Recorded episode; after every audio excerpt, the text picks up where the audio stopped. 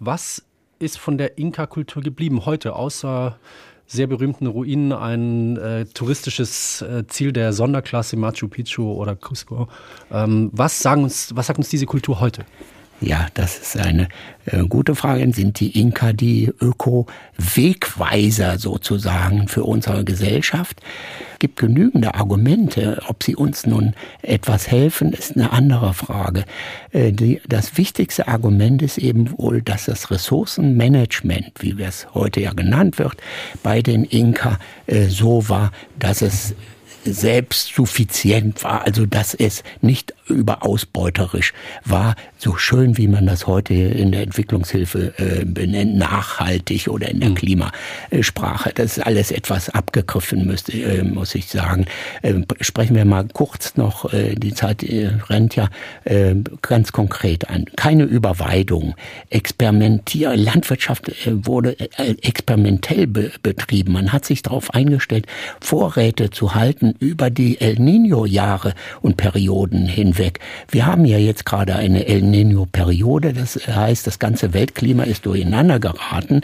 Das genau zu erklären, äh, erspare ich mir jetzt. Das kann man ja auch überall nachschauen, El Nino.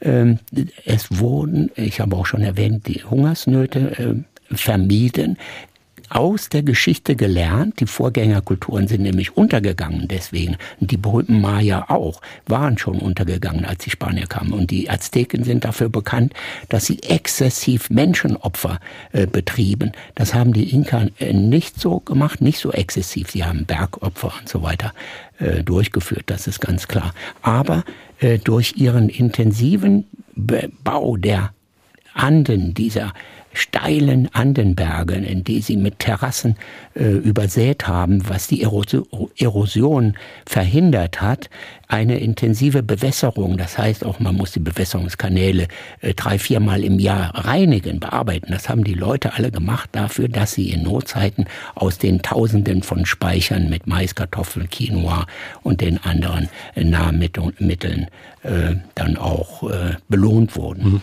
Heißt ein bewusster, nachhaltiger Umgang mit der Natur, ein diplomatisches Geschick in der Politik und kunsthandwerklich, technisch sehr hochständige Kultur.